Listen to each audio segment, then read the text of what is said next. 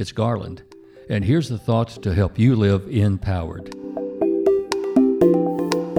Coco Chanel said, The most courageous act is still to think for yourself aloud.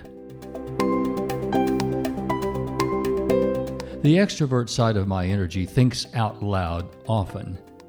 I say what's going through my mind. You know, there's something about playing with an idea and bouncing it off others. I'm just glad they have the patience to listen. I like to hear their reaction. And yeah, it's nice if they agree. However, some of my very best ideas are the ones that come third or fourth or fifth generation from that original idea because someone challenged me to stop and think a little further, or because they added to or embellished my idea with some innovative thoughts of their own. Then there's that introvert part of me that likes to sit and work through ideas until they are more fully formed, until I think, Eureka, I got it. that works. But you know, I've noticed that the more fully formed my idea is in my own head before I speak out, the more resistant I am to how others react. I start defending my idea instead of letting it be the springboard to maybe something better.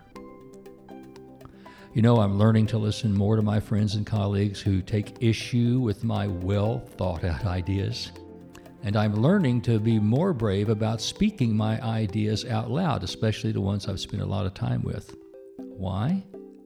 Because no matter how half baked or fully formed my ideas are. Others are hearing them for the first time, and they're replying to me with their first thoughts and their perspectives of what I said. So Coco Chanel, who challenged the world with her new ideas of fashion, had a point. Be brave and think out loud. It'll make you even more brilliant and more empowered. I'm Garland McWaters. Unleash the creative energy of your personal empowerment.